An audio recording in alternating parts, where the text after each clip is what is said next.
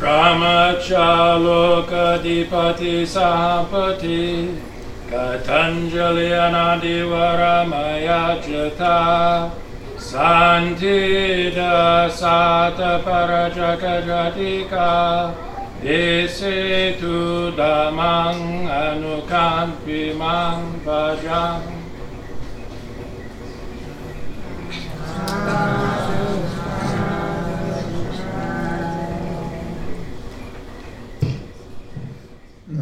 Bhajang Namo tassa bhagavato arahato sama sambuddhassa. Namo tassa bhagavato arahato sama sambuddhassa. Namo tassa bhagavato arahato sama sambuddhassa. Buddham dhammam sangham nassami. So my congratulations to the Bangladeshi community for creating such a beautiful opportunity for uh, many thanks for welcoming us to the Katina. The Katina only happens if someone makes an invitation. Um, we have room for bookings for next year.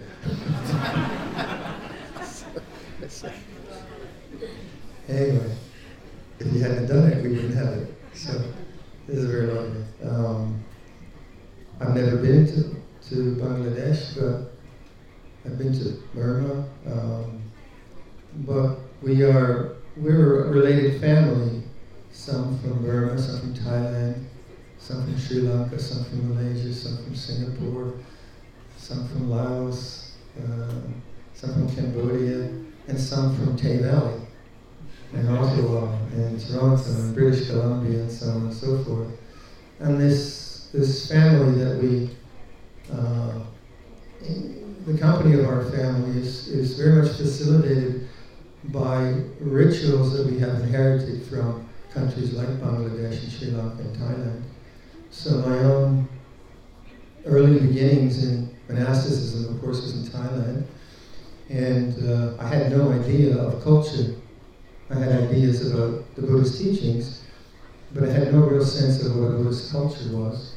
And then ordaining with Ajahn Chah and being in a um, in a in an atmosphere where where uh, the Buddha Dhamma is foremost, where the teachings of the Buddha are, are highly regarded, where the Sangha is much revered and much respected and much heard, where the Dhamma is much practiced. This was new to me because as a, as a Westerner, I had only kind of come across books or uh, occasional monks that I met. But to be in a whole culture, a whole culture uh, where, where the Buddhist teachings are, are held so high was a was was a kind of a, a, total immersion experience, which I didn't understand because I really didn't understand what was going on half the time because I didn't speak the language or so on. But I could I could take it in in a, in a very human level how how people rejoiced at uh, at the rituals and ceremonies that they perform. how they used iconography, Buddha images or stupas, um, to remember the enlightenment of the Buddha how they used ceremonies like Vesak or Katina uh, or Magha Puja or whatever to come together as community committed to the Buddhist teachings. And so I, I, I swam in that environment for four or five years, and it had a huge effect on me. It has a huge effect on me. So when I, when I came to England with Ajahn Sumedho in uh, 1977, uh, all of us had taken in Buddhism not just as a meditative prince, a bunch of meditative principles or philosophical principles or even psychological principles. We took it in as a lifestyle. In a lifestyle which wasn't simply um, monks doing monk thing. It was a whole uh, integrated community of both monastic and lay people practicing together and doing their respective duties and responsibilities. And so what we um, what we found in, in England was that there was some interest in that. We weren't sure. We thought, well, maybe people just want to do kind of meditation, vipassana meditation, and that would be enough. And some people, yes, they, but as we tried to develop these monasteries abroad, we saw that culture needs various formats. You can't, if you're going to have a, a whole Buddhist lifestyle, it can't just be a meditation retreat because you can only do a meditation 10 day retreat once a year. what about the rest of the time? And so coming together like this, uh, through the invitation of the Bangladeshi community, we create an opportunity to be together in this simple way, in this very generous way. And, and, and that, of course, helps in the, in the drudgery of life. Much of life is, is hard. And there's lots of competition, and there's stress, and, and so much difficulties go on. But to come together and, and bring, bring bring these values of the, of the Lord Buddha's teachings into our lives in a very conscious way is, I think, tremendously important. Because we all, although we come from different, nationalities, we have a common love of the Buddha's teaching. And a love of the Buddha's teaching and, and his sort of message is also then a love of Sila Samadhi Panya, a love of Dana Sila Samadhi a love of generosity, a love of morality, a love of contemplation, and a love of wisdom because this is really what defines uh, the Buddhist teachings. It's not simply a cultural um, format that we worship and praise, but rather it's a lived uh, practice. And so, in that sense, it's a it's a uh, it's a very responsible kind of teaching, isn't it? You can't just do Buddhism once a year. You have to do it all the time. And so we, we always, as you know, we always begin these ceremonies by reflecting on the precepts.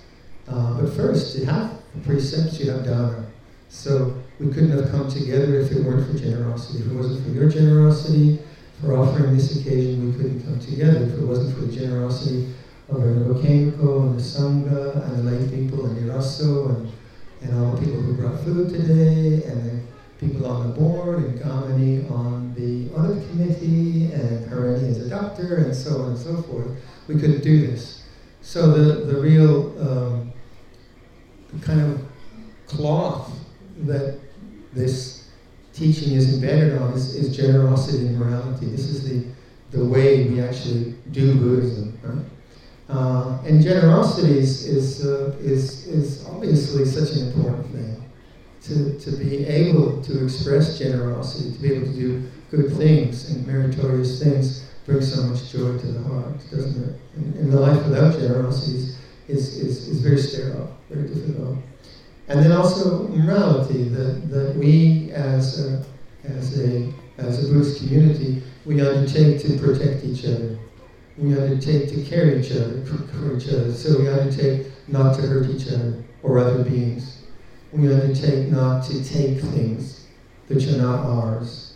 We undertake uh, we, faithfulness and fidelity in our relationships. We undertake a precept to speak in ways which bring harmony, which are truthful. And we undertake a precept not to drink, to, to smoke too much marijuana, even though it's legal in Canada, which is another issue. But we undertake sobriety. Right? And, and these are, are, are, are like a foundation of, of a good life, morality and generosity. And they're not particularly Buddhist. You don't have to be a Buddhist to do that. So it's not dogmatic or doctrinal, it's just good sense. It's wise. And you'll notice in all Buddhist ceremonies, we always repeat that. We always remember Dana Sila Samadhi I was saying this morning after the breakfast meeting how life is problematic. And I was suggesting, how can you deal with a problematic life but not make it a problem? Because with life law, you know, we have the snow, and where we're going to park, that's a problem. But don't make it a problem. Deal with it. And there's a difference between worry and anxiety and anger and all the rest of it in the problems that we face and just doing it mindfully. And that's the challenge of Buddhist contemplation is how can I use the problems of life to become a wiser being? How can I use the problems of life to become more equanimous? How can I use the problems of life to become more generous, to become more compassionate, to become more attentive to the way things are? And this is a huge challenge. You know, this is a huge challenge. But without this sense of responsibility for our inner world, then the external world of Dana and Sila is not fully realized because the internal world is really where we find peace. We're all interested in peace, People come to the monasteries, oh, it's so peaceful. Uh, we all we all we love silence. We love stillness. Uh, we feel refreshed by it. We feel energized by it. It's common. It's a common human need, I would say. Right? Uh, so how do we move towards the inner peace that's possible and that the Buddha suggested that we could do? Um, so, you know, you have this word trending on the internet, right? Something is trending. Well, I hope we're all trending to peace rather than trending to some whatever. And well, how do you trend towards peace? How do you move your mind towards peace? Well, the first and foremost thing is to recognize what's going on now. Like, how am I? How am I right now? How does this moment feel? Uh, without making a judgment, without thinking you should feel anything, but how does it feel to be upset? How does it feel to be disappointed? How does it feel to be uh, have self-doubt? How does it feel to be uh, betrayed? How does it feel? These different things we face as human beings, we can be aware of them, right? And to be aware of something, you have to awaken to it. You have to recognize. You have to know it. And this is, of course, the root of the word Buddha, awakened. And awakened doesn't mean enlightened in some kind of mystical cloud nine sense. It's very ordinary. Like if you know what's going on right now, and you like, let's say if you if you feel hot right now, and you feel, oh, hot is this way, you are awakened to temperature. If you're feeling hot right now, like I am, and thinking, oh, I wish I, did I put so many sweaters on, and wanted to put the air conditioning on? I'm hot, but I'm not aware that I'm hot. I've become hot, I've attached to hotness, and I suffer. Simple, isn't it? Simple. Uh, let's say um, you have you had you know a little fender bender in in Perth. Um, so you have a fender bender, and the feeling is ah, rats, a fender bender. But you can be aware of that. You can be oh, having a fender bender feels this way, and it's not a nice feeling, not a great feeling. But if you're patient with it, that feeling won't dominate your mind. It'll just be a memory. If you're not mindful, if you're not patient, then of course you get angry. Uh, husband and wife blame each other. Why don't you drive better? Or we need a new car. Why don't you put on the right tires? Uh, we're going to Florida. I've had enough. And that's attachment around a fender bender. The fender benders are going to happen. I'm sorry. You know, this is uh, dukkha, the realm of dukkha. So fender benders happen, disappointments happen. Uh, we get sick. We're successful. We're unsuccessful. To, so to wish for a life I mean, I wish everyone freedom from fender benders. Certainly. But don't count on it. What you can count on is that life will sometimes be disappointing. And that's nature. There's nothing wrong with disappointment. You know, just, just you know, the idea that you can always get everything you want all the time is not wisdom, it's stupid. Isn't it? And yet, and yet, when we don't get what we want, we suffer. And when we get what we don't want, we suffer. So the Buddha's suggestion is to do the best you can, um, get winter tires on quickly, or get a four-wheel drive, whatever, whatever you want to do, but always, always take responsibility for your inner world. Awaken to that and see where's the real problem. And so the, the Buddha was pointing to this feeling of wanting, having something I don't want, and wanting something I don't have. Right? This is very basic to human culture. And certainly we can do things to make our lives more comfortable, make our lives more beautiful, and so on and forth and so forth. But oftentimes we can't because life is that way. So when you have something you don't want and you can't change it, what do you do? Well, you can think about it and feel resentful and blame. That's dukkha, that's attachment. Or you can awaken and say, oh, this is a feeling of getting something that I don't want. Now, if you hold that feeling, if you hold that awareness, then that mood cannot dominate, cannot take over your mind, because you are now taking refuge in Buddha, in awareness. However, if you take refuge in thought, or you take refuge in anger, or you take refuge in disappointment, or you take refuge in blaming, you're born in hell. right? You fall into hell. Something that you can experience now. And yet, even when you've fallen into it, you can say, wow, look at that, I'm really lost. This is what it feels like to feel lost. And then you're awake again, you're aware. So it's beautiful. It's a beautiful teaching because it's always applicable. Getting something you don't want, not being able to get something you do want. Wanting is okay, it's legal. right? Go for it. But how often are you able to get what you want? 10% of the time? 100%? Not 100%, right? So there are times when you cannot get what you want. Is that right or wrong? It's natural. It is natural. And when you can't get what you want, rather than being lost in that through attachment, through resentment, through self-doubt, through self-disparagement, you awaken to the feeling, oh, this is a feeling of wanting, unfulfilled wanting. Now, when you can bear with unfulfilled wanting, when you can witness and be awake to unfulfilled wanting, the nature of wanting is that it will change. And if you watch the changing nature of wanting, as it ceases, you realize Nirodha. And this is synonymous with Nibbana or enlightenment. Enlightenment is the end of wanting. It's the cessation of wanting, Nirodha. So when you want something, fine. If it's legal, go for it. Uh, if it's not legal, don't do it. But also observe wanting. Don't just chase wanting. And, and wanting is a powerful energy in the human mind. It's a powerful condition. It makes us do things. It makes us shovel the snow. So there's nothing wrong with it. But a mind which has only external refuges, if I think that my, my life will only be fulfilled through externalities, then I'm very dependent on the external world.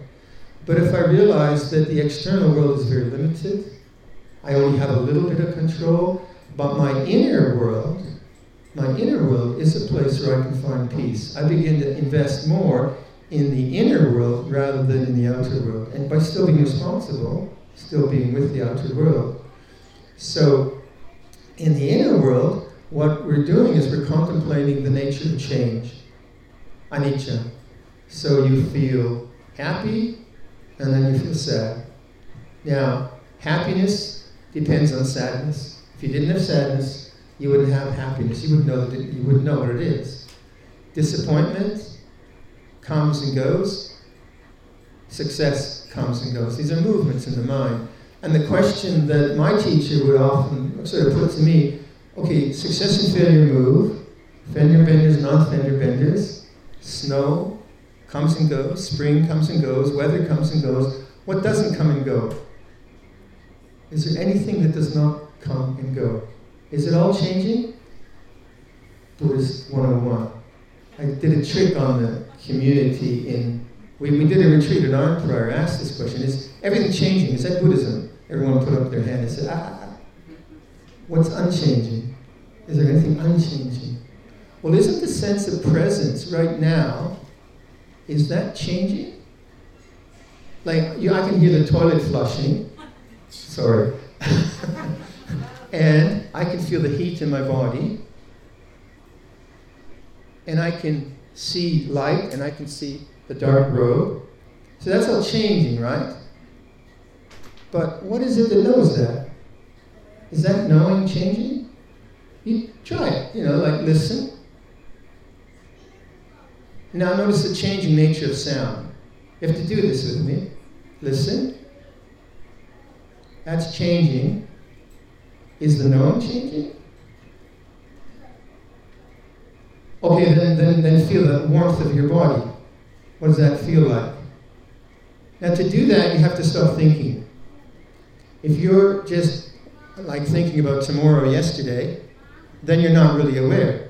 You're, you're lost in your thoughts. But so to awaken, you have to stop thinking. You have to waken up. So I say to you, how hot is your body? And to do that, what do you have to do? You have to stop. And you have to be present. And that awake is what we mean by Buddha. And it's in that where you find your freedom. Not in the heat or the cold. In the heat or the cold, you find heat and cold. They change. But the more you come to this awakened state, you realize there's silence. There's always silence there. It's never far away. So in the midst of the noise, there's silence. In the midst of flowing water, there's stillness. It's always there. But we don't notice it because we're so busy with our wanting and our thoughts and our judgments and our uh, self doubts and our histories and so on and so forth. We're not present. So the Buddha is suggesting awaken to the way things are. Don't worry about them so much, but awaken to them first. What's it like to be here now at this moment feeling this way? So any any situation is the potential for awakening. You just have to something you have to remember, and then you have to sustain.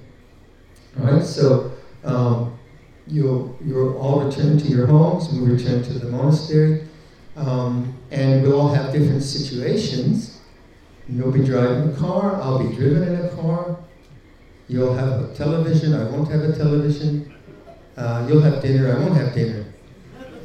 But that doesn't really matter so much, does it? But will we both be awake? So when you're having dinner, to awaken to eating. That sounds simple enough, but when you're eating, how often are you thinking about what you're going to do after dinner?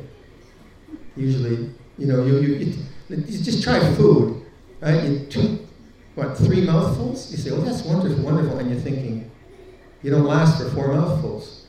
Because we're always thinking, we're not present. So, what we try to do in Buddhist contemplation is be with the ordinary. Be with the eating, be with the walking, uh, be with whatever you're with. And that sense of awakening becomes very, very interesting because it's, it's very hard to do. It's really hard to awaken to the way things are. To, it's easier to worry, it's easier to feel betrayed, it's easier to think fantasies. It's very hard to stay in the present moment. And so, you know, my training with Ajahn Chah and Ajahn Sumedho has been very simple. How are you now? How is it now? But before you think about it, like, oh, you can say, oh, I'm hot, I'm cold, I'm having a rough time, before you say anything about it, before there's any perception or conception or construct or storyline or narrative around the present moment, how is the present moment? How is it now? To do it, you have to stop. And that's what the Buddha's teaching is about, is it's stopping. Stop, listen, be. Huh? And in that stopping, it takes training. In that stopping, you begin to sense what the Buddha was talking about when he talked about the potential for peace. That we have a potential for peace. Uh, we have a possibility for compassion if we just be very patient. Now, this is hard to do when we are very distracted. So you'll find, like, let's say, if you spend a lot of time uh, on, on a computer, right, and you, you absorb a lot into your work or into Facebook or into uh, news sites or all the rest of it, your mind, what your mind is doing, it's always going outside into objects visual objects, audio objects, information objects, right? So your mind is going outside and becoming fascinated by things outside. Now, when you want to experience inner peace, you have to stop going outside and remain as the knower. And if your attention is always being outside, when you try to do that, you feel very impatient. Can't do it because you want an object. You want a distraction. You want to do something, so you do something. You eat something. You look at your emails. We all do this, don't we? So stopping is difficult because it requires a change of attitude and a change of direction. Rather than going out, you have to come back home. And then when you start to sense this sense of being home, it's like this. You'll see the objective world pulling your mind. You see, you want to look at the internet, you want to eat something, you want to talk with someone, or you just go thinking. So to train the mind is is a, it's a big task. It's a big task, but it's it's you know you live in your mind, don't you? You don't live in Ottawa. You don't really live in Ottawa. All of us are having a different experience now, correct? And where is that experience taking place? It's taking place in our mind. So some are falling asleep, some uh, are, are interested, some are not interested. Where's Ottawa? Where's the world?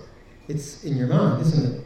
So if that's where you live, you live in your mind, it, it kind of makes sense to figure it out, huh? to get it right as much as you can.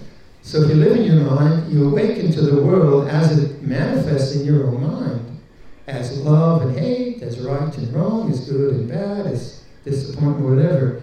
And you begin to see that that movement is known. And the awareness of that movement is unmoving. And that's what we're trying to come. We're trying unmoving peace of the mind.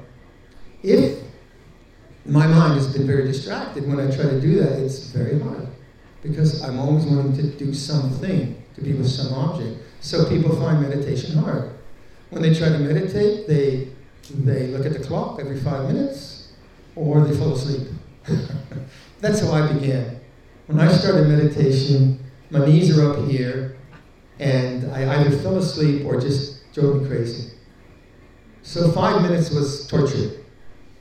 But my teacher said, Well, what did you expect? You've never meditated and you want to sit for four hours? You're not the Buddha. he says, You haven't trained your mind. You have to train your mind. So, okay. So then I'd sit and then I'd get six minutes. Six minutes of knowing the way things are. And then seven minutes. And then eight. So you build up on the sense of knowing, being aware. This is what meditation is about. It's not some kind of esoteric experience that you're trying to get to Bala land, right? That's what you read about. But it's such a very ordinary way of training in being present to the way things are. That's what we're doing in meditation.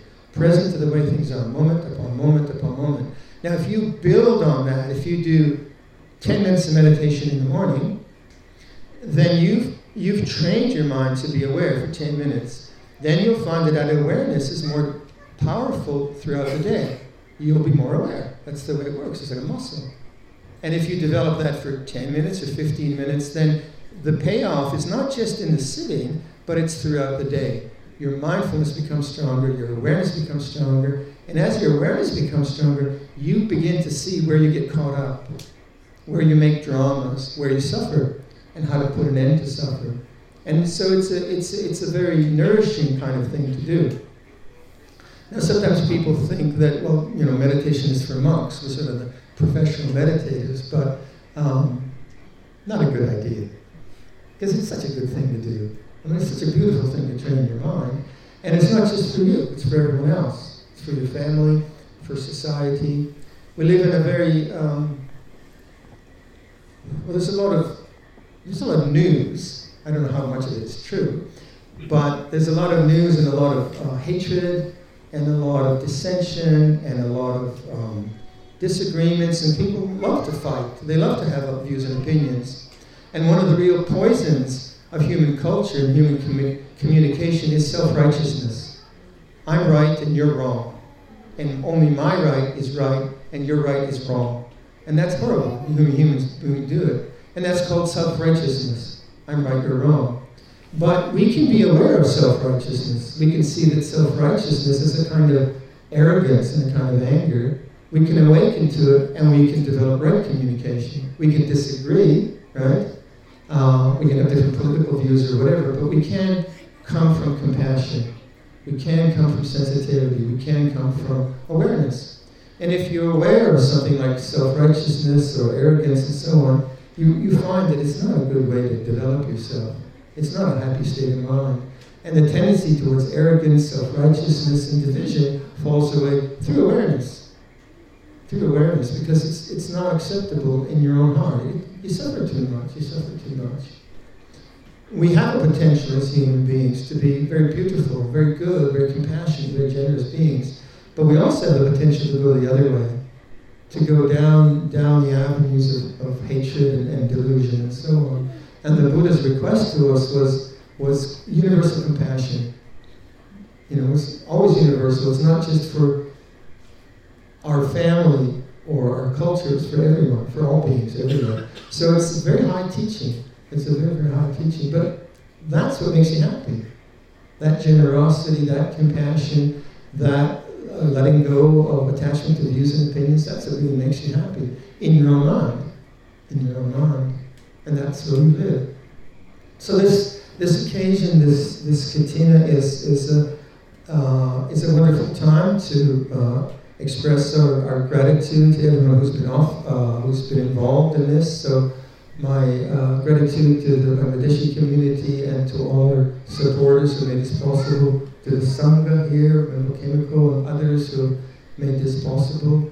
And so, if you, you know, may I suggest that you when you when you leave here, um, make conscious the goodness that you're involved in, because it can be a pretty depressing world if you look at the news cycles. But there is goodness. We are good, And we're here in, in, in, in, in a celebration of goodness. So do remember that. Remember this day. Remember the goodness of sharing the meal, the goodness of generosity. And don't let the negative views just overwhelm you in life. To, to allow to see, yeah, there is goodness and there's this aspiration for goodness. And so this ceremony is very much a, a part of that. So I wish you well in your in your life and your practice. May you have good health, prosperity, uh, good weather, good tires, uh, good driving, but also may you realize uh, nibbana, nibbana.